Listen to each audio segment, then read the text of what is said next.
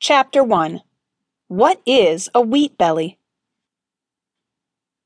In the past, a potbelly was a status symbol, but today many people have them. People in America usually call them beer bellies. After recent scientific discoveries about wheat were conducted, doctors came to the conclusion that potbelly fat has more to do with wheat than beer.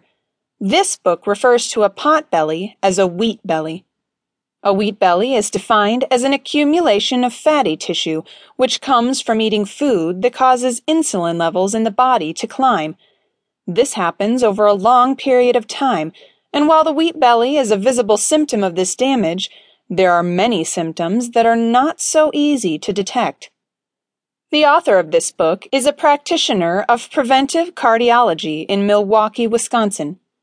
He points out how Milwaukee has excellent city services and lots of green spaces, but it is home to some of the most overweight people in the world.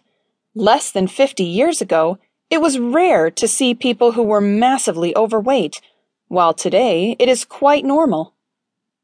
Over the years, wheat has been increasingly used in processed food that is produced in the United States. Today, wheat is the dominant substance in most people's diets. Almost every edible item that is produced in the United States is made using wheat flour. Many of today's top dietitians and nutritionists tell people that they should eat more whole grains. These whole grains are primarily responsible for belly fat accumulation. National health campaigns have been advising people to increase their wheat and grain intake since 1985. It is no coincidence that this was about the same time that obesity began to become an increasing problem in the United States. The author of this book grew up eating a diet that consisted primarily of processed food, which contained wheat products.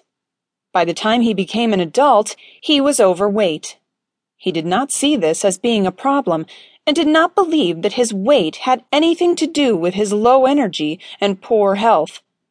Many people are unaware that whole wheat bread raises blood sugar to an equal or greater effect than sugar. This is the reason that the author began to advise his patients to cut wheat and other blood sugar raising foods from their diets. After his patients eliminated these foods from their diets, they began to see improvements with their blood sugar levels in as little as three weeks. In some cases, People who were previously diagnosed as being diabetic found that these diet changes cured their diabetes. In addition to this positive outcome, there were also some additional unexpected positive outcomes. Patients began to have healthier skin, better digestion, and deeper sleep. There were many more positive outcomes, but those were the most impressive.